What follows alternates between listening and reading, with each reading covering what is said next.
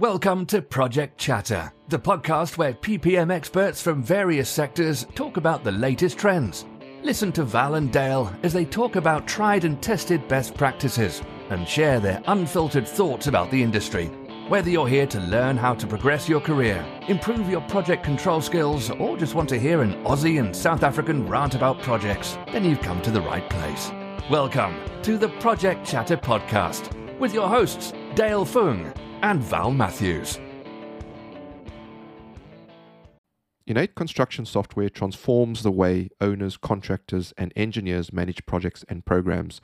With InEight, you get an integrated project controls platform that solves challenges in every phase of the capital project lifecycle.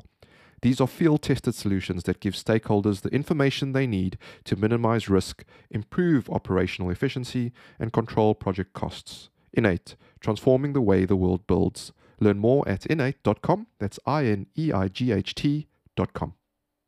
This podcast is brought to you by Plan Academy. Is your company proactive when it comes to scheduling? Many companies believe project schedules are just the requirements of the contract, but companies looking to gain an advantage strategically manage their project timeline, resources, and budget. Plan Academy helps construction companies improve their project controls through immersive online training courses. At Plan Academy, your team can learn construction, planning and scheduling theory, how to master scheduling software like Primavera P6, and even advanced scheduling techniques. Plan Academy's courses are 100% online and can save your company thousands when compared to costly in person training. Visit planacademy.com forward slash chatter to download course outlines and talk to a training specialist now. Project Chatter is sponsored by JustDo.com. JustDo.com is a cutting edge next gen project management portfolio platform which doesn't force you into a project structure or hierarchy. Think of it as the Minecraft of project management systems with integrated task based chat, Gantt, Kanban, and much more. It's the only 21st century real time platform available today. In this week's pod, we were joined by Magnus Olsen to discuss career challenges, opportunities, and trends from a student's perspective. Magnus has a background in the science of learning, having been a headmaster for a decade, managing organizations with complex stakeholder context. Magnus has five years' experience as a strategic advisor in public management and is now an entrepreneur engaged in multiple startups, including his own consultancy firm. Magnus has been a student uh, for the last two years, but he has been taking a life changing experience in in a Master of Science in Project Management at Karlstad Business School in Sweden. So, Dale, we went through quite a lot of topics today. Uh, what what were the highlights for you? For you? Well, let me fill you in, Martin, because uh, you know you only came halfway through, but uh, we'll let the listeners be the judge of your of your uh, shoddy timekeeping. No, so the train delays. We'll blame it on the train delays, not the not the last point you had, right? Um, look, it was an amazing conversation to have with Magnus because, in his own words, you know, he's not the typical student. He's, you know, gone and switched, uh, sort of, you know, when he was almost at the top of his game, so to speak, as a headmaster to something new and different, um, and and has completed his masters at the, the you know, the the, the ripe age of you know, late forties. Uh, and and he's saying this is his birthday next week, so he'll be fifty. So happy birthday to him! Um, we kicked the tires on all sorts of things challenges, opportunities, and trends, and we covered them all, all the bases. He spoke a, a lot around mindset, around how that, that can be a challenge, but also an opportunity if you have the right mindset. He shared some of his tips and tricks around getting the mindset right and how to influence that mindset.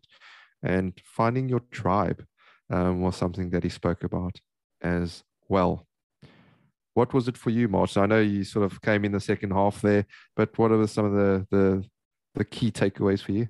Yeah, I'd agree with what you said about um, he was a very engaging guest. Yeah, you could tell he he had um, he had the charisma that you would associate with someone who'd been a headmaster.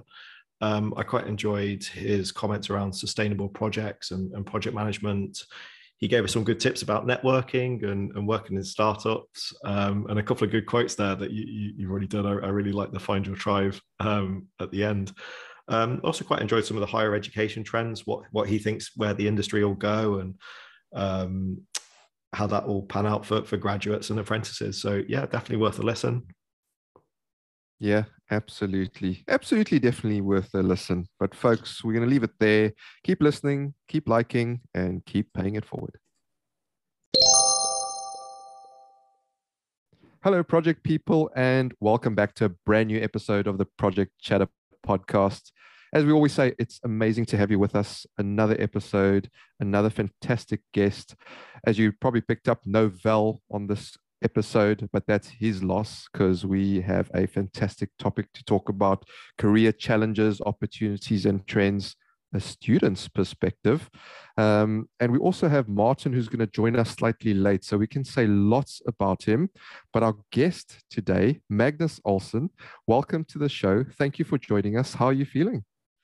I'm feeling great, and thank you for having me. It's uh, yeah, really looking forward to this this hour or hour and a half. Yeah, absolutely. So am I. So am I.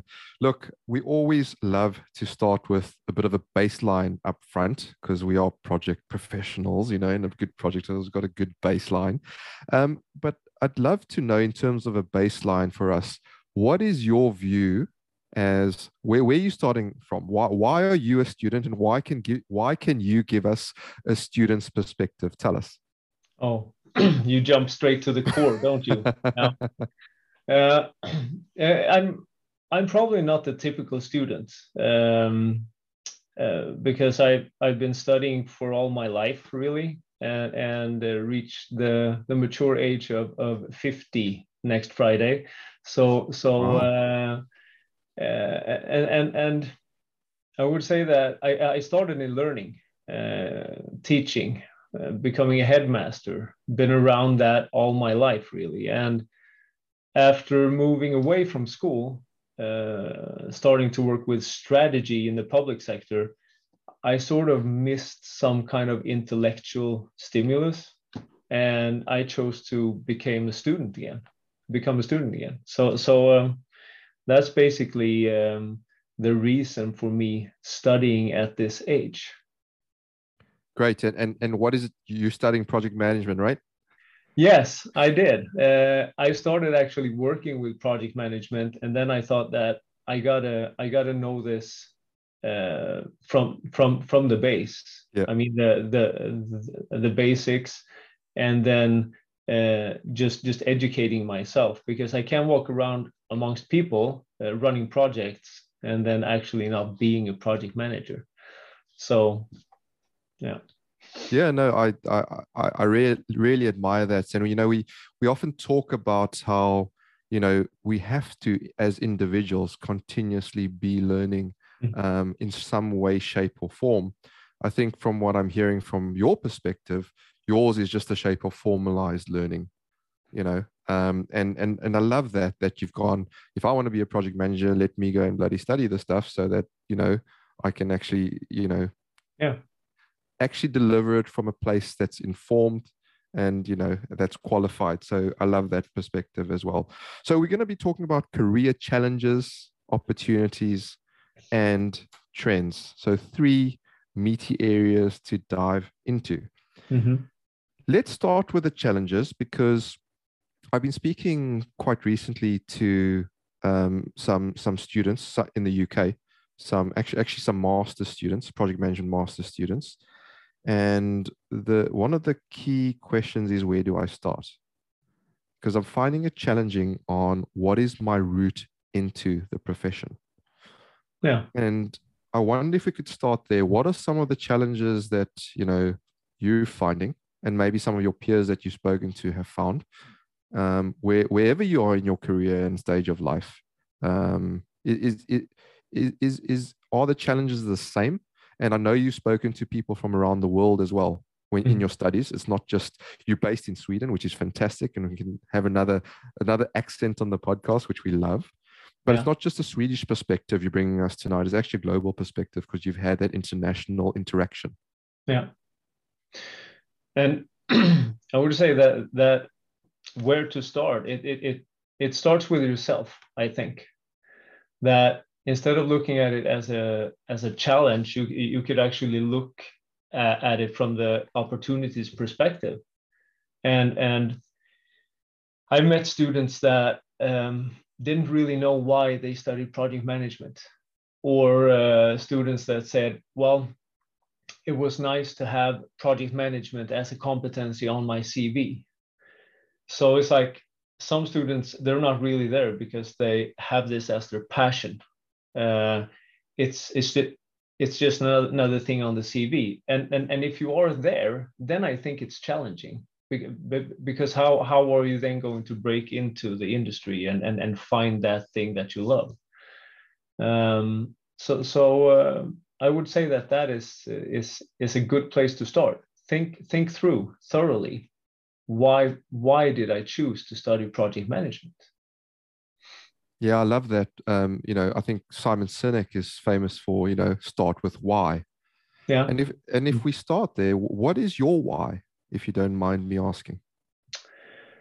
Uh, as i said I, I i was one of these um, i became a, a project manager by accident in a way. Moving into uh, working for a strategy department that were starting to uh, run a program on uh, digitalization and financial streamlining. And uh, the organization didn't know much about running projects really. Uh, so it was really immature. Uh, and then uh, fast learner, working in, in, in school and as a headmaster and, and doing that for all my life, I thought, okay, I better learn this fast to contribute and that was sort of the the way into it and and and, and the reason for choosing it really. And then i have to add that that choice was one of the best i've ever done in my life because it it, it was life altering at the at the stage in my life that i was because it opened up um, a whole new world of possibilities. Um, and that is why you can hear that I lean much more towards the possibilities than the challenges. so you better bring me back if you want to talk about them. yeah. No, that's that, that that's fantastic, and yeah, we will we'll absolutely get into this sort of the more positive mm. side of things and the opportunities, and absolutely the trends as well that are out there. But I find mm. it fascinating that you were almost, or, or you were at the top of your game. You were the headmaster, right? In mm. in many senses the pinnacle for for a teacher, I, I guess. Um, and you decided, well, actually, I want to go and be a student again. Um, and yeah. what was that leap like? Sort of going from, well, I'm I'm I'm at the top now of my my game profession to all of a sudden actually, you know, reinventing yourself in a way. I w- I don't want to call it restarting because it's not really restarting. No, it, it's it's reinventing yourself. I would I would say yeah and i'm gonna i'm gonna beat down a little bit on on on school and the school system right now uh, because after after spending about 20 years in in school 10 as a teacher and 10 as a headmaster um, you sort of realize that it is kind of a closed world it is one of the institutions in society that is is the the most difficult to change really um, and and um, so the leap was was sort of to to to get new perspectives. I was uh, I can I can honestly say that I was finished uh, with with with uh, working in education, uh, but not finished in receiving education or educating myself.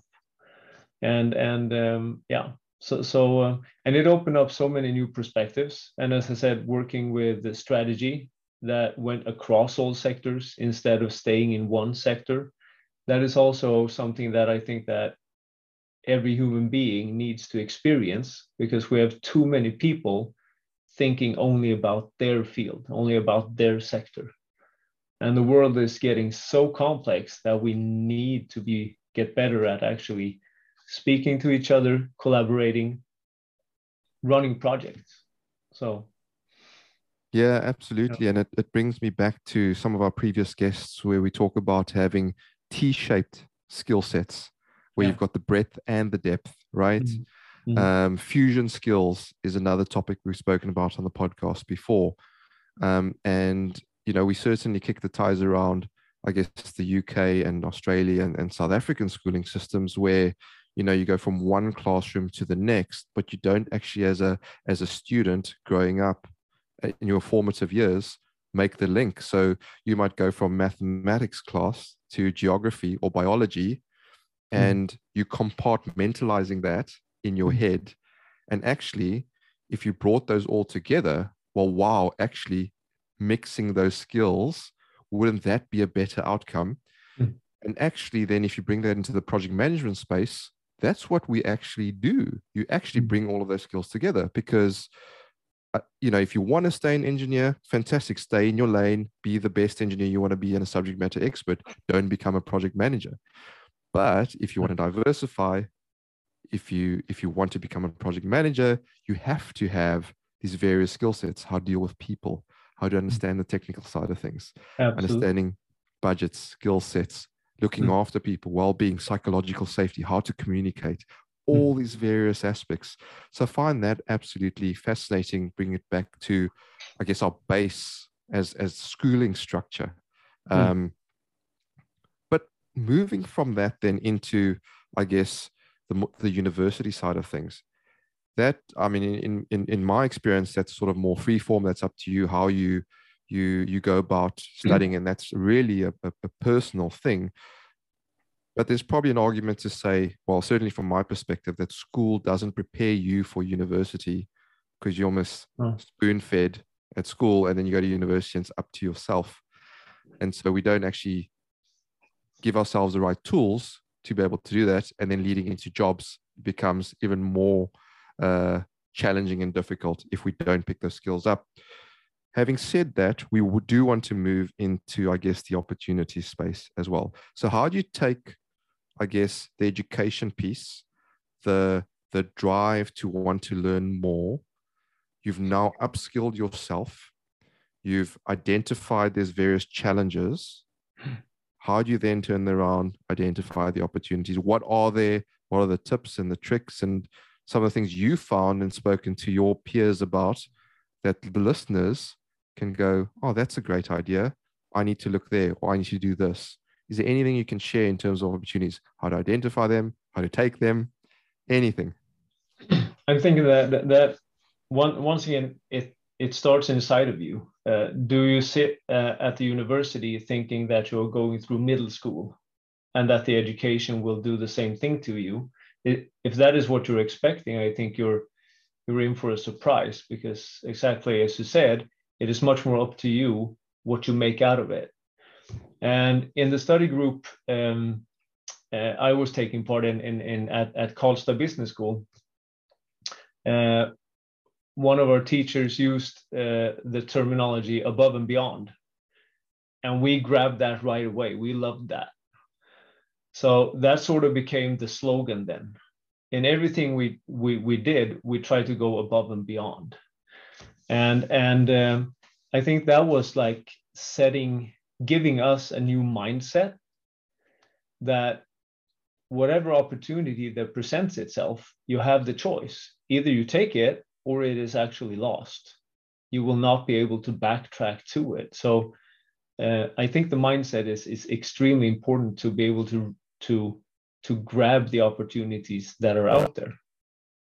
And and another perspective on it is that nowadays we we actually have um, the world at our feet in a sense.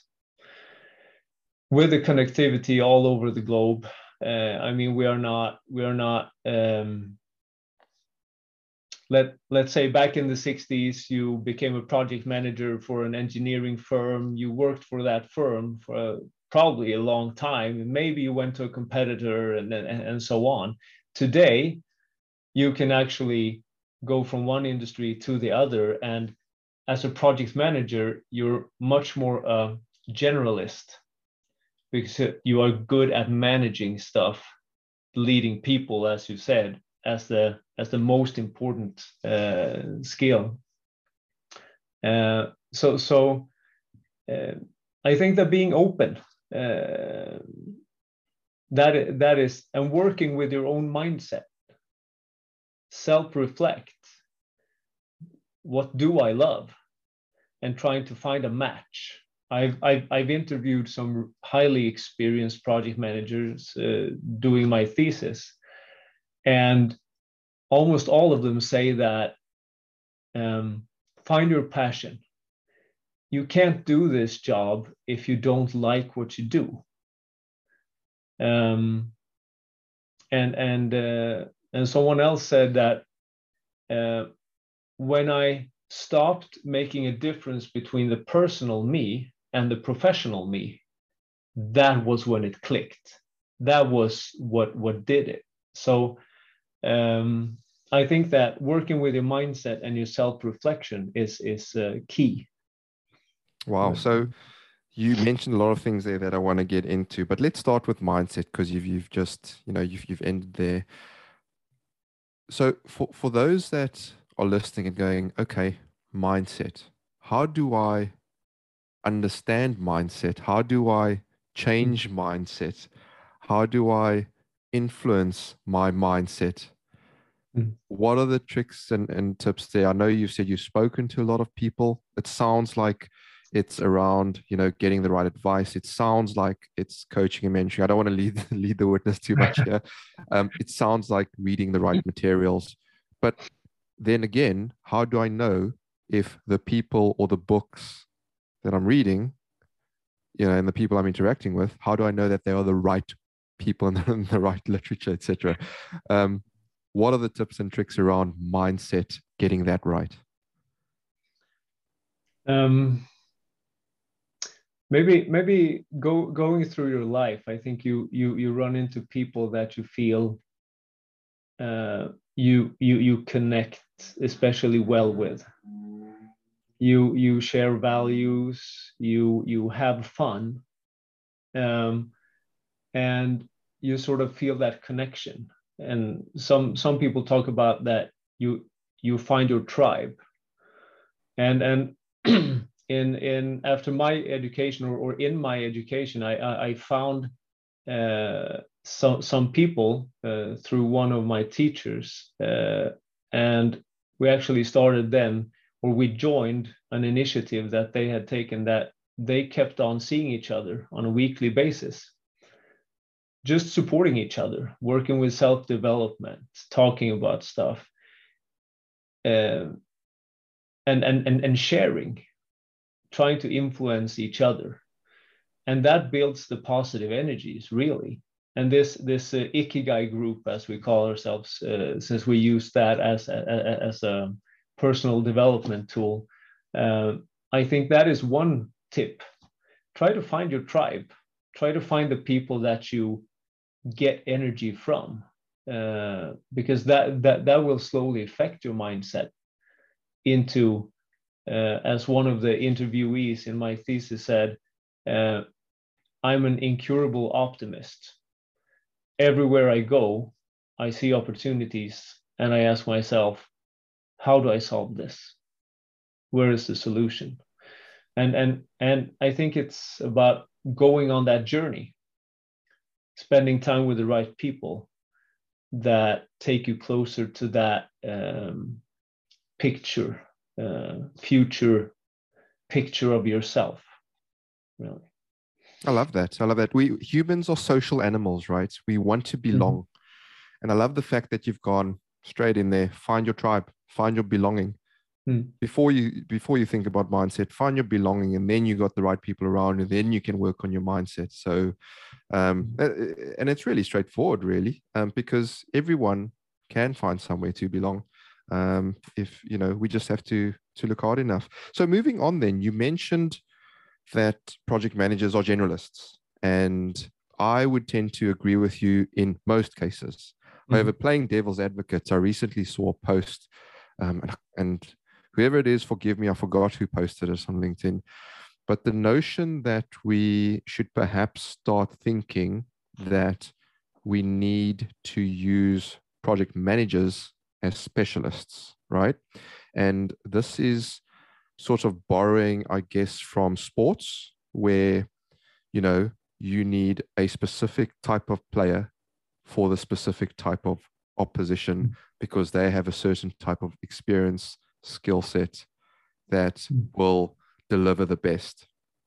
Um, what do you say to that? That actually, you know, we, we shouldn't be generalists as project managers, but actually we should have someone that's really good at winning a bid as a project manager, someone that's really good at setting the project up as the project manager, mm-hmm. someone that's really good at executing during the middle phases, and someone that's really great at closing, or yeah. someone that's really great at commercials or, or, or contract administration as a project manager. Mm-hmm. What do you what do you say to kind of that almost counter argument? it's it's it's really interesting and and and and we could talk for hours about this and and it sort of brings you into these uh, new new new notions about um, shared leadership uh, and and and and how to actually empower people to lead because they are good at something. And i think that when when i say that a project manager is is a generalist um, it's it's not i think that you need to be good at actually empowering people to be the best that they are and to use that for the team then. So so um, uh, when when you talk about specialist skills someone are, someone is good at this someone is good at this yes but still you you can't have eight project managers maybe but you can have eight people that lead separate things. But I still think that you as a project manager need to be the generalist that that can actually move into any environment and deliver good um, yeah i would say people skills. You can get these people to first of all want to take the leading role want to contribute feel good when they do it and and and not sort of um, push people over the edge reaching the results. Because that is also a perspective that that that is very important when when when talking about uh, leading the project yeah how do, you, um, how do you how do you leave the people when the project is finished that is just as important as at in what state they are when you when you start it you know you make some very very good points and I think this comes back to what you mentioned earlier around, you know, having the right makeup in your team. Mm. And so it's almost if if you do have a team that is perhaps particularly strong in one area, then the project manager has to potentially be strong in the others to compensate potentially. But if you have a really strong team across the, the board, then the generalist project manager you know, to complement that makeup. It's all about the makeup for me mm. rather than mm. whether it's a specialist or generalist project manager, if that makes sense. Is what yeah. does the team look like? Are we covering all of our bases with the team rather than. Just the yeah. project manager or just the engineer or just the project controller? Yeah. And and I'm I'm I'm thinking about um I wrote my I wrote my thesis on on the subject of political astuteness. Yeah.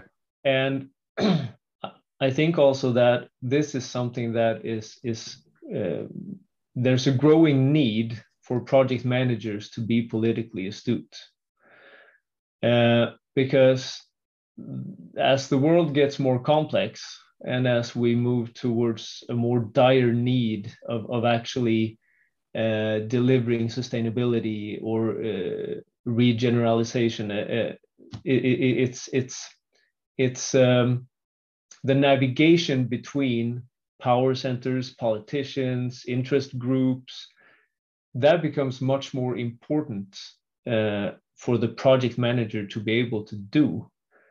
Uh, so, so, so um, and and that is what I see as a generalist skill that you need, no matter what project you're in. You need to be able to navigate this and that was why I got so interested in this topic as well.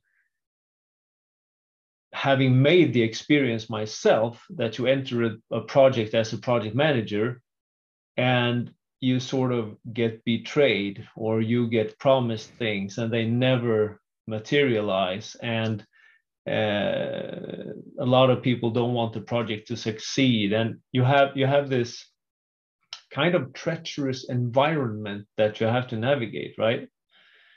And to be able to do that, I think that is a much more important skill for a project manager. And I think that if we can make or, or, or have, have project managers enhance their skills in this, I believe that we would see more successful projects uh, than if we put the best engineer as a project manager or the best IT guy as the project manager. That is my firm belief. I'm certainly with you there because historically, I, I think a lot of project managers or leaders or managers in general were put there because they were the subject matter expert. Mm. But if you actually asked them, they didn't want to manage people. They mm. wanted to be the subject matter expert, the technical expert. Yeah. And so we end up with people in the wrong jobs, not because of anything else than that was the natural path. I think that's changing today, as you're alluding to. Um. But bringing it back, you stole my question, the answer to my question. I was going to say to you, what, what, what did you do your thesis on? And then you went and got, you answered it before I asked it. So political astuteness, and you went into yeah. it a little bit there. I wonder if we can explore that a little bit more. So Absolutely. I think you, I think you gave us kind of, you know, why you went into choosing political astuteness because of your own experience. Mm-hmm. Um, but I'm more intrigued about how you went about bringing it all together, how you selected those you interviewed, why you selected them, what was the uh, the range of various, I guess, experience levels, uh, perhaps even mm. leadership levels, or or or or, or less experienced, perhaps even maybe if you interviewed those types of you know mm. people. Um, what was the the range of different types of mm. people you you I guess spoke to, and then what conclusions did you come to in the end from political astuteness, and what I mean I mean from the sounds of it, it's like well, I think you said it actually. You know, project managers need to have this, but how do we get it as mm-hmm. project mm-hmm. managers? Yeah. Um, and what does it look like? What does good look like? Yeah. So it's um as I said, the the the my own experiences brought me into it, and and and then also uh, it, it, it was because we brought on a guest lecturer at Karlstad Business School, uh, uh, and that is Jean Hartley, uh, that has been uh, researching political astuteness in in uh, civil servants uh, so uh, that made me interested. Uh, her lecture, reading her her work, and and then I, I, I researched my own context, project management, then, um, and then uh, what what political astuteness consists of really, and what we what what, what I concluded in my work is that um, there might be uh, a difference between uh, a political astute project manager because that is a lot about all the cognitive skills we use and and and logical reasoning and everything like that. Um, and that is an absolute need. You absolutely need to develop that. And it is mostly done by experience often painful ones. The painful ones are the ones you learn most from right Unfortunately, so, yes. So, yeah, and and everybody has them, and and my motivation was a little bit to maybe be able to reduce the number of painful experiences. Like, could could you could you hijack getting experience? And that was also the reason for for um, interviewing very experienced uh, project managers. So I only had one inclusion criteria really, and that was at least 10 years of project management. Uh, and and and I, I had people that have been working in the industry for 25 years uh, from four different continents, uh, working all kinds of industries, really showing that as a project manager, you are a generalist. And uh, it was so fascinating to do the interviews and hear the stories, everything from um, um, overt bribing to oh, wow. uh, backstabbing from colleagues or highly political games uh, where uh, a project starts as um, there was one one one special story that struck me that that the first they heard about the project was when the politician actually exclaimed it in in the parliament we're going to do this and then it was like okay everybody hustle. How are we going to do this? And i guess you have examples uh, like that all over the world. So um, so everything from handling state politics to internal team politics. And and i got a very rich picture from these uh, these uh, experienced uh, project managers i i interviewed them and the conclusions um, as i said i think that uh, political astuteness and, and developing your, your political skill is a definite need. Uh, uh, and and and the more complex the world gets uh, the more we need to be able to navigate this treacherous world. Um, but then i also stumbled across a lot of um, uh, quotes like um, well um, smelling i smelled it i sensed it i read it so there was something there that these project managers did that they could not really put into words. And I tried, and I tried to probe it. But, um, and this caught my interest. And I think that is actually one of the, the most interesting findings in the thesis that there's something about not only being logical, not only using your, your cognitive skills, but if you want to become a really good project manager, welcome to the show, Martin. if you want to become a really good project manager, you you actually need to learn how to use your entire body, all the intelligences. You need to use your brain, you need to use the heart, and you need to use the gut. Yeah. Uh, so that was was um, to me the most interesting conclusion that that that is something to to uh, look further into that's fascinating because um yeah the brain the heart and the gut often we talk about hearts and minds and we forget about the gut mm-hmm. And you're quite right you, know some of the, the the best project managers i've worked with or project directors and project controls folk. It's it just feels right. Mm-hmm yeah and and and, and, and, one one one specific thing was that i also got a lot of answers that um, well people tweak numbers. And pe- pe- people change data to fit their purpose to get a decision going their way so if you only use your brain and your logic and you look at the data and the numbers you are going to be tricked, right?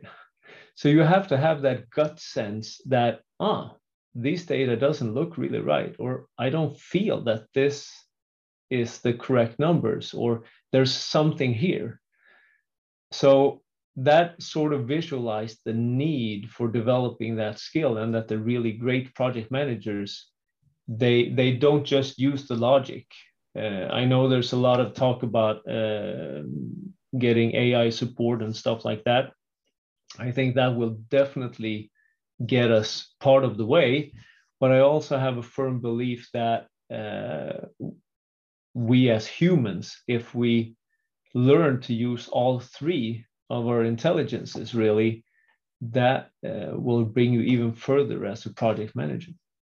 That's a great point because we are seeing a big movement to data, AI, you know, all, all, all, all pointing towards, you know, data science, data analytics.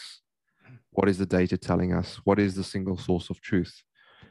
And it's a fine line, isn't it? Because it's when do you make the call to trust your head versus your heart versus mm. your gut? Mm. And back to your earlier points, is that's all around experience and knowing, and you're going to make mistakes along the way. Um, because as one of our previous guests, Mr. Paul Gu, just said, you know, garbage in, gospel out. Yeah. Right.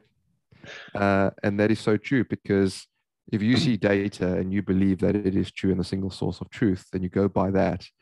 Yet what's gone in is garbage and you mm. believe it. Well, guess what? You're making decisions based on really shaky foundations. Mm. And yes, you're right. I've, I've, I've worked with, you know, some really good project directors that just go, the data just doesn't feel right. Mm. Um, and, we, and when and when it comes to AI and machine learning and and all this technology, it can absolutely help us, but we have to be very aware what it can help us with. And uh, so so that we don't so that we use it in the right way. Yeah. And and and uh, I know you mentioned curiosity before we started the recording here today, and I think that is one one one of the things also that uh, AI cannot give us. And we, we are by far the most creative uh, entities on this world. And there's also the courage. So these three C's that people talk about that AI cannot replicate. So being curious, creative, and having the courage to sometimes actually move against the data because it just feels right. I think those are, are, are important things to to to look at. Yeah, Project Chatter is sponsored by ProSci. Why are some projects more successful than others? Even the best solutions fall short when we fail to support the people who must use them in their daily work. Change is not an event, it's a journey. Change management is about helping people through their journeys and breaking down barriers so projects can achieve successful outcomes. As the globally recognized leader in change management solutions, ProSci has helped thousands of organizations improve project ROI and build change ready cultures. Want to learn how change management works? Visit prosci.com forward slash project chatter to get your free change management for project managers resource kit.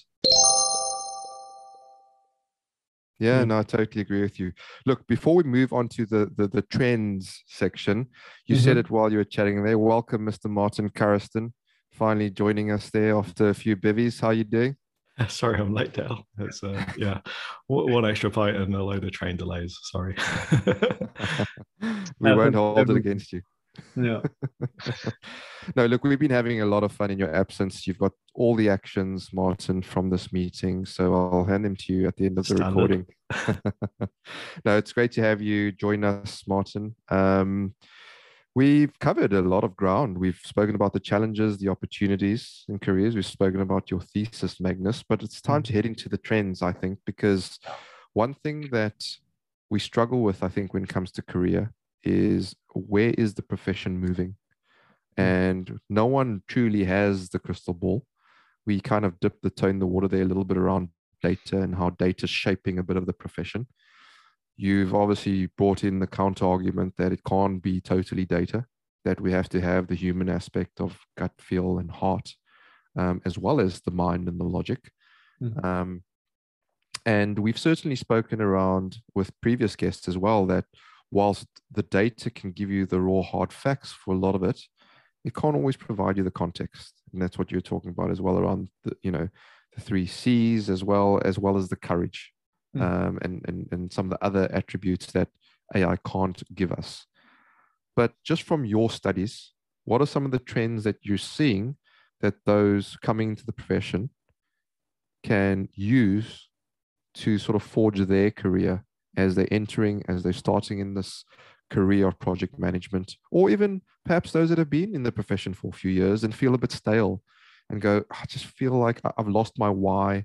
I've, I've, I've lost my my mojo as a mm. project manager. Mm. What are the trends to get people excited about? How's the profession evolving?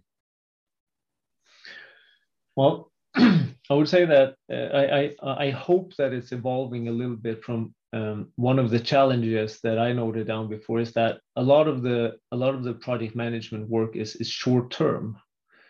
You live in short term contracts. You you you move in a high pace, and and today the world maybe more than ever yes we need quick solutions but not quick fixes right we need solid solutions and we need to deliver them fast so i hope that that also means that maybe you you move from that short term uh, trend into actually having a longer duration of hiring people, uh, creating more sustainable solutions. Because I think that if you want to create sustainable solutions, you also have to give project manager, uh, managers sustainable working conditions and safety. Um, so, so, so I hope that that is a trend that we're seeing, uh, especially with the projectification uh, that we do more and more projects all over the world, really. Um, and then the complexity, as I was talking about, I think that this um, looking looking into uh, politics and political astuteness, which is uh, made out of really people skills. And and if you want to forge your career, you need to you need to become a people person before you become a technical project manager, or or not before, but but you have to have your weight on that uh, and really really be that people person and develop those skills consciously. As i said self-reflection uh, i think that is the greatest tool uh, ever that you can use as a project manager. And um, someone said like before you can lead someone else you need to learn how to lead yourself. And that is also um, relatable then into what you're saying to forge your career. Yeah. Lead, lead yourself. Be, be aware of things. Um, so uh, i guess that maybe that is a trend that you need to move away from being the it expert and actually moving into being more of a generalist people skilled person. I think that is a trend we're seeing do you think that's something that will is being taught in universities now, or, or, will be taught in universities when people are studying project management or whatever technical degree? Do, you think that will be a trend, or? Hmm. You really, you really make a smashing entrance, Martin, because that was a great question. I love that question. Uh, it's it's. Uh, I think that one trend that we're seeing, uh, and that is based on my own experience from from Karlstad Business School, uh, but I've also looked uh, at some other universities in Boston, and the, there are universities in some places in the world that that they actually move into delivering. Uh, I I've expressed it like they're they're going live with their education and and that sort of ties into the political astuteness as well that if you have students spending all of your time in the classroom, uh, they don't get any real experience, right? But when you start to educate them and you start using simulations, you start using role play, but then if you also bring them out into the real world, delivering in the real world, actually doing live projects within their, their education, then you can in a maybe slightly more, more safe way let them have their first painful experiences without too dire consequences. Um, so I think that is a trend we're seeing that that higher education uh, mo moves to uh, becoming more practical, more in touch with the real world, um, rather than spending time in the classroom it's, it's, it's great points you raise there, and you're right, uh, Magnus. Martin does make a smashing entrance. It's why he's called Machine Gun Martin, and everyone asks us why we call him that. He just you know comes in and yeah. shoots from the hip, which is great. Yeah. Uh, I was just wondering while you're talking there, and I know we sort of going down a rabbit hole here of education, universities. We spoke previously about mm. you know schooling systems and and and that. Do we risk um, qualifying people um, with stale or or soon to be stale qualifications with the the the increased nature of how things are changing and you know we we get to a point and you got this qualification then you've got your bachelor's and then you've got mm. your masters etc and this is coming from someone that has done those things, mm. I then wonder, well, what I studied just a year ago, has that now evolved and changed? Is it still relevant? Yeah. And just because I've previously completed a master's, does that still make me relevant today? Mm. I hmm. just want to challenge that a bit. Our, our, system that we set up to go, yeah.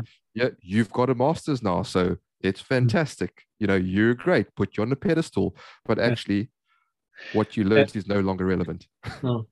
And I, and I and I love that question as well because it's it's you see that all over the um, yeah LinkedIn and social media that I have done this, I have done that, and just certifications flying all over the place. And and and and how do you actually validate that the person can do what they say they're they're capable of? And I think that that going live then is one one way of doing it. And I'm not the typical student uh, going into studying a master's at the age of 48 and now being 50. Uh, and I think that maybe I'm I'm more the future student because I think that we will have to actually educate ourselves at different points in time uh, in the future and educating ourselves throughout our lives to fit the needs uh, actually and to develop our competences because uh, as you say a master's yeah maybe that gives you some some um, credentials and you can do some things but then maybe in in in five years you will have to need to build on it. And that's why i think that those who are looking at shaping the future university studies they're they're talking about moving from two-year uh, part-time programs uh, into creating smaller modules where you study for a shorter period of time something specific and then you can build these into maybe you don't even have to end up having a master's degree. Maybe it's just being to be comprised out of modules that you have done so so, uh, and that is probably a trend that has been sparked a little bit by uh, all of these uh, online possibilities of studies. You get badges, you get this, uh, and then if that is the way to go or not, mm, well, I guess we'll have to see. But I think that that is a need in the future because people in my situation later in their career we sort of need to switch careers sometimes and we need to learn new things to be relevant to to the to the society really.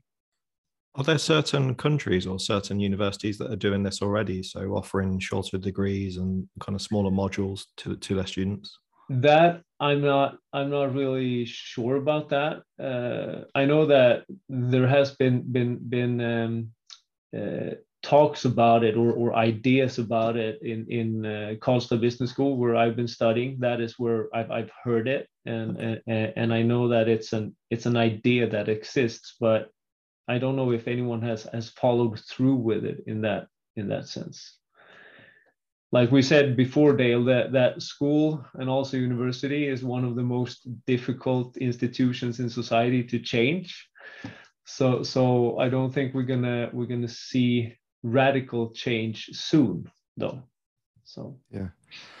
Well, I'd like to think that if you know schools and universities and universities are part of you know the the, the, the typical economics of demand and supply. If we create enough demand, maybe they'll change their supply. yeah, and but, and and and it's actually uh, I have to boast Karlstad Business School a little bit then. Um, because they have a great saying that um, no knowledge uh, knowledge isn't worth anything if you don't know how to use it. And they want to reach uh, like have students create societal impact. And i think that says a lot that it's not about uh, getting your degree or your diploma or your master's. Uh, uh, it's it's not about that it's actually about using it when you when when you get out there or maybe even when you are taking the program and that is my experience that when we when we studied uh, in my study group, we, we, as I said before, we, we went above and beyond. And we got the opportunity through one of our, our guest lecturers then to, to support a cause. Uh, it's, it's called FIGS, Friends of Ibas Girls School, and it's a foundation supporting a girls' school in Sudan. So she dedicated her lecture to that cause and we we sort of grasped that moment and we we build on that uh, and and actually through that we financed the schooling for one girl for a year uh, while we were uh, doing our education sort of proving that you're not just a student you are actually a human being in this world first and you can affect it while taking your studies. You don't have to wait to be done having your degree. Go to work right away and affect the world positively with what you do. Um, so that is also a, a tip to forge your career. Believe that you can affect the world to be, be a better place. Go and do it right now. Wow, very, very powerful words there, Magnus.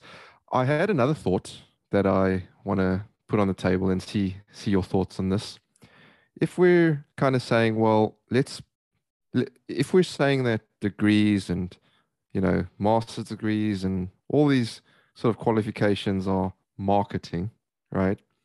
And we move to, I guess, perhaps your more Amazon model of where it's all about the reviews of people that have tested and tried it and you know you've got mm. rating systems. So you typically want to look for something that's got you know close to five mm. star rating. It's got hundreds if not thousands of reviews from people.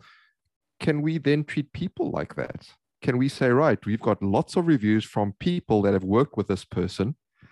They've then rated them as well and that's in the public domain so you know what you're getting from people that have experience working with this person I don't know what the what the GDPR people would, would say about I that. I knew but, you were going to say but, that. but actually, one one of the most interesting in interviews for my thesis, the the uh, project manager I talked to there, he, he said that um, all his work, all his engagements and, and contracts came through the word of mouth. And that is also something that is important when when forging your career then. You have to walk the talk. Like you can't you can't just play around as a project manager because people will not hire you. They will not recommend you to the next job. You will not get the next opportunity.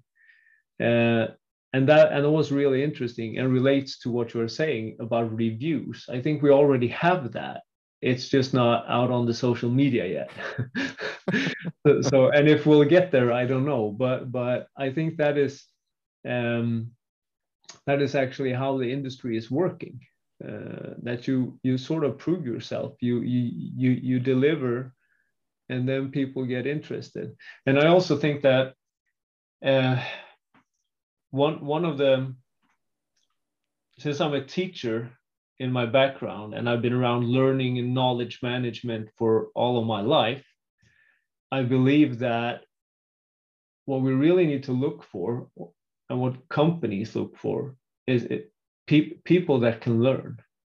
I think that is the most central thing, actually, because yes, you have a backpack, you bring something to the table, but the thing is, often we face the unknown and we face a context that we know very little about because we bring in people that maybe we've never worked with. We have a power plays in the uh, halls and corridors that we know nothing about. So we're constantly facing the unknown.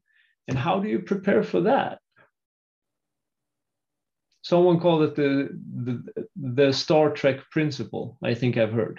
How do you prepare to face the unknown as a project manager? Well, I think that I believe that you need to make sure that you yourself is in some kind of balance uh, so that you're able to actually take in all the signals that you receive and you need to be a fast learner and be able to then use the signals, learn, and then handle the situation in the best possible way.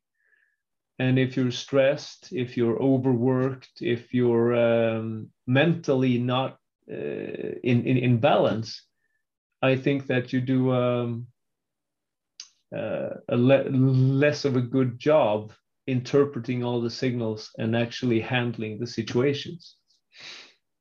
Yeah, no, great, great points. And and just as you touch back on people you interviewed, it got me thinking, did you see any themes or trends on different industries from the people that you interviewed from where they came? So were, were certain industries better geared and set up for entry into the profession than others? Did some industries have different challenges mm. to others? I just wonder if you if you had any idea of industry comparison as you went about interviewing people from those industries. Mm.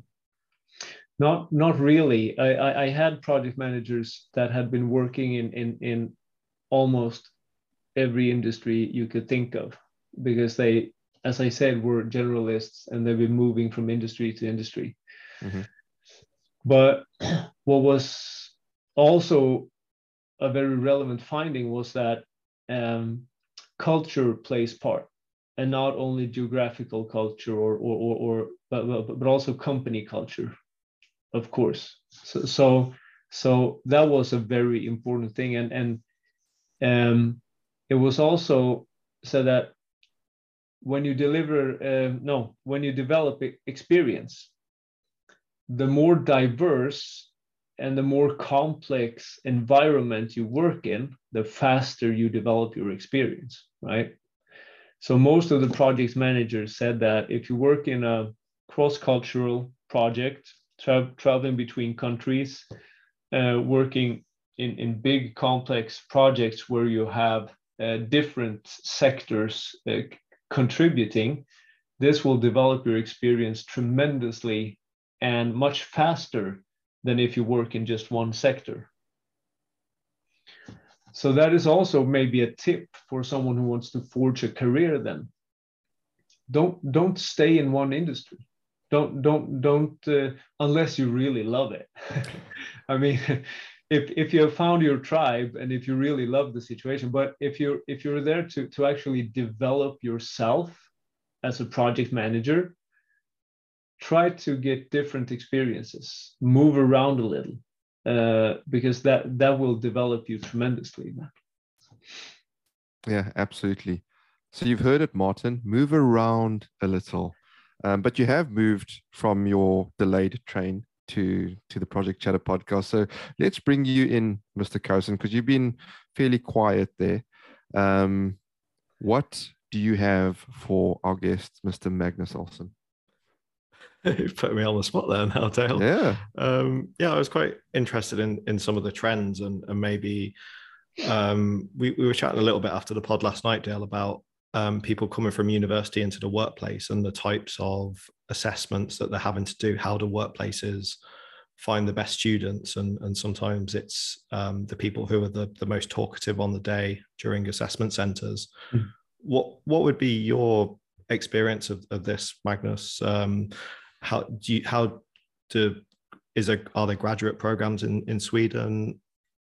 How do companies find the right students who who are the best fit for their company rather than those who mm. who may may be the loudest on an assessment day? Yeah, we we have we have that type of programs uh, in Sweden as well. Uh, one one example is, is is called Higher Ambition Program, where you where you study and and you actually get to get hired by a company part time while studying. Uh, so that is one one way into it, I guess. And then and then I think the trends around this is is the the drive uh, for having a higher purpose is really important today, and and the companies are maybe looking for people that that do have that. Uh, because if you work with something where you feel a higher purpose, you of course you deliver and you have intrinsic motivation. And this was also visible in the in the interviews i did in my thesis that this is an important point. Um, and then i have experience of of, of um, uh, having had chances of positions and being passed on for to me no obvious reasons really. And i guess that that is something that we partly just need to need to live with. It's never going to be totally fair who gets a job and who doesn't. But we, of course we have to strive to have it as fair as possible. But the networking for a project manager is extremely important. Because the the bigger you grow your network of course the more opportunities you will have. And that was also in the thesis uh, interviews for the thesis that you need to grow your network but you also have to take care of it. Um, and and not just going for volume necessarily but actually take care of your network because you learn from your network you get opportunities you build trust in your network and so on so so that is also important i think for for especially important for a project manager uh, for someone who's new to the industry how what would you recommend to someone building their industry uh, building their network sorry so obviously when you're at university you'll, you'll have your friends yeah. and, and colleagues when you you know you may do an internship at some point you'll you'll get some colleagues how what would you recommend um, for people going about building their network? Well, for for me, the network was was built mainly around LinkedIn, uh, and and and and starting with with the people I had close, the people I studied with, um, the teachers, uh, and then and then always be on your toes when it comes to networking. Do reach outs. Don't be don't be shy, uh, because I, I've actually never co- come across someone who has rejected my reach out. Uh, mo- most people, uh, as you said, Dale, were social creatures. Like most people like when they get reach outs, right? So, so don't be shy, and you never know what a connection is going to bring. And I, I have a great story. If we have two minutes for that, uh, last summer I, I, I, I, made a reach out because we were uh, studying risk management and I saw this uh, girl posting on LinkedIn that she was working with risk analysis in the industry. And I thought, hmm, risk management in project management, risk analysis in industry, could we learn something from each other? So I made a reach out and we started talking, had a digital coffee, and and exchanged some ideas. Really interesting.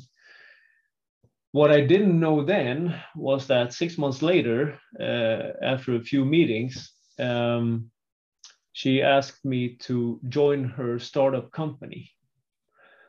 So what started as a reach out to try to learn something ended up becoming a real chance for me. So I'm I'm now part of uh, deity safety solutions, working on a digital solution for the industry, and um, I'm a co-founder.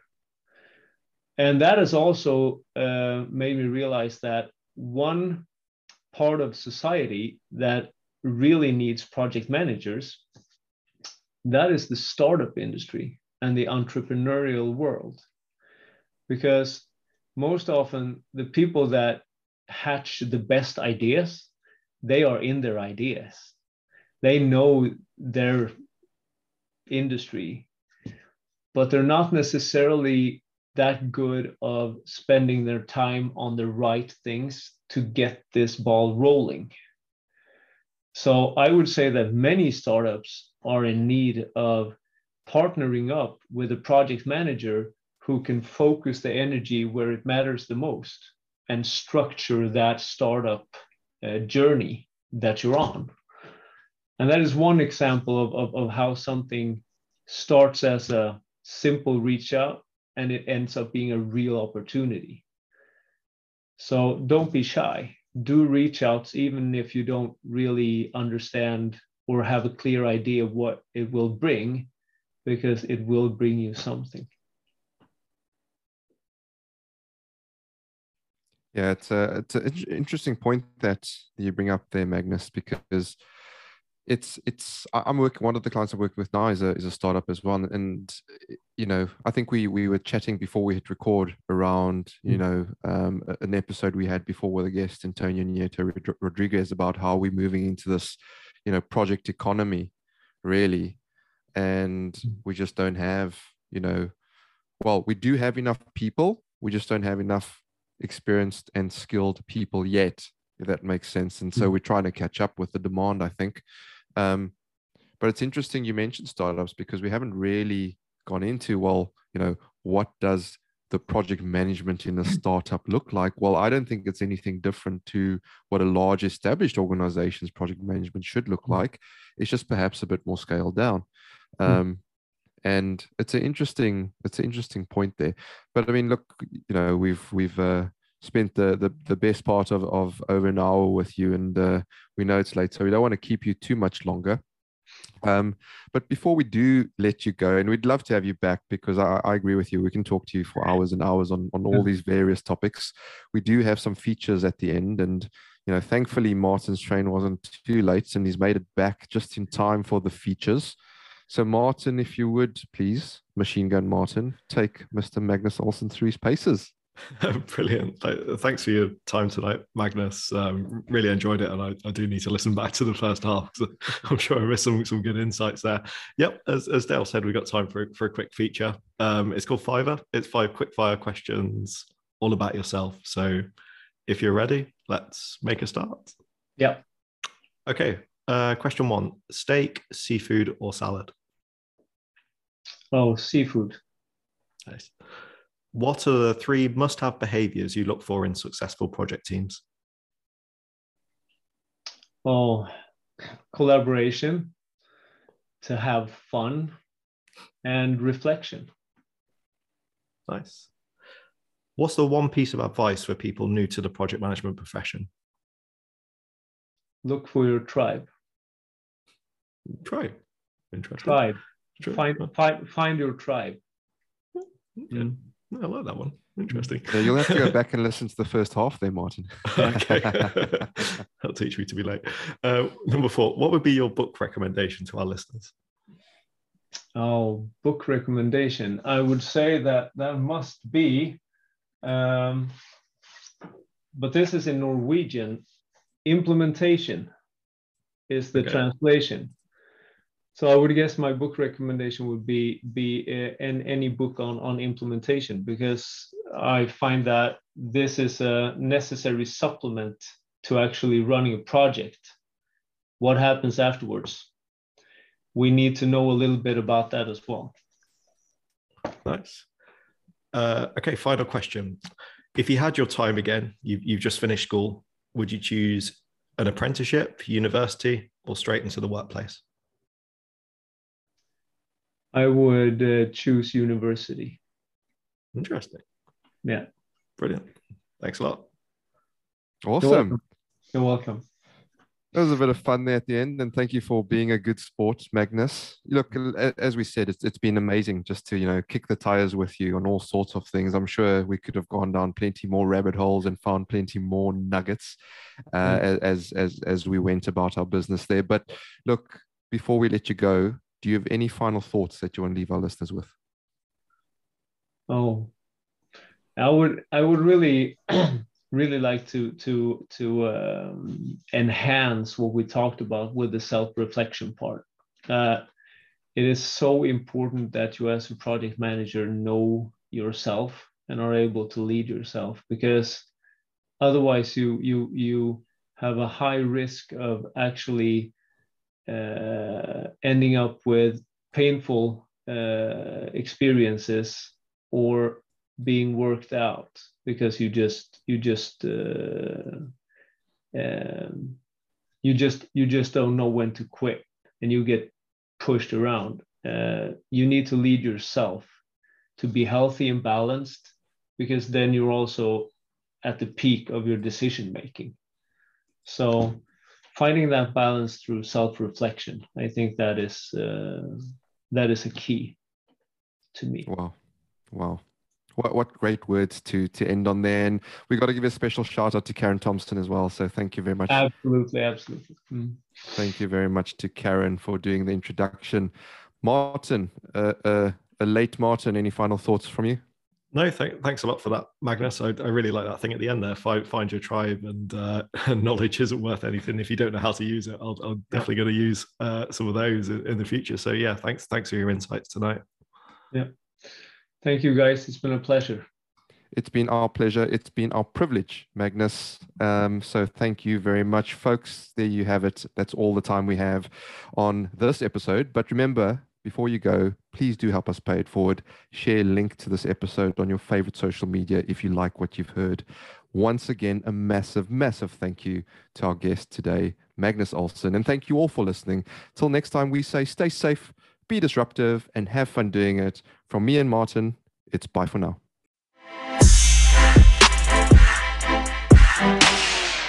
Project Chatter supports and is a member of Zero Construct. Zero Construct is a new working group that wants to lower carbon construction. Not everyone will be aware, but construction contributes to around 12 to 15% of total carbon emissions. This is a staggering amount, and we need to reduce it. We are a growing community of people that want to help make this change. Everyone is welcome, whether you're an engineer, contractor, or consultant. You just need to want to make a difference. Our aim is to grow a network of experts so we can all learn from each other and make a positive impact in the places where we work.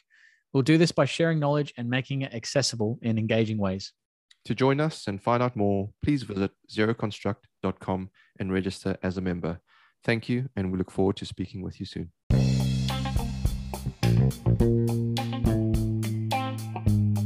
More information, blogs, or to support our charities, visit projectchatterpodcast.com and if you would like to sponsor the podcast, get in touch via our website. You can also leave us a voice message via our anchor page and let us know if there's something or someone specific that you would like on the podcast.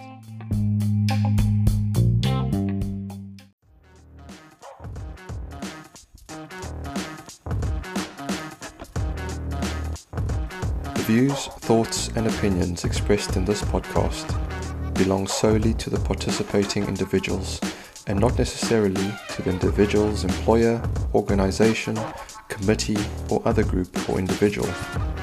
Additionally, any views or opinions are not intended to malign any religion, ethnic group, club, organization, company, or individual.